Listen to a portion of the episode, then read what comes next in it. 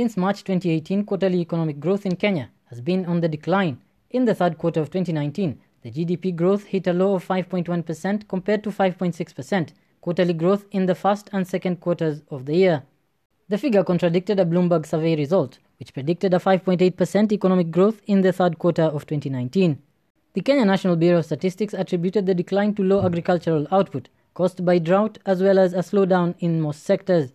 In the agriculture, forestry, and fisheries sector, quarterly growth dropped to 3.2% in the period under review from 6.9% in a similar period in 2018. The sector contributes roughly a third of Kenya's GDP.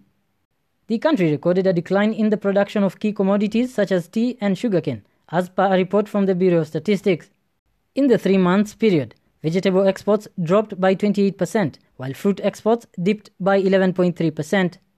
Kenya's current account deficit narrowed to 101 billion shillings in the third quarter from 107.6 billion in the previous quarter.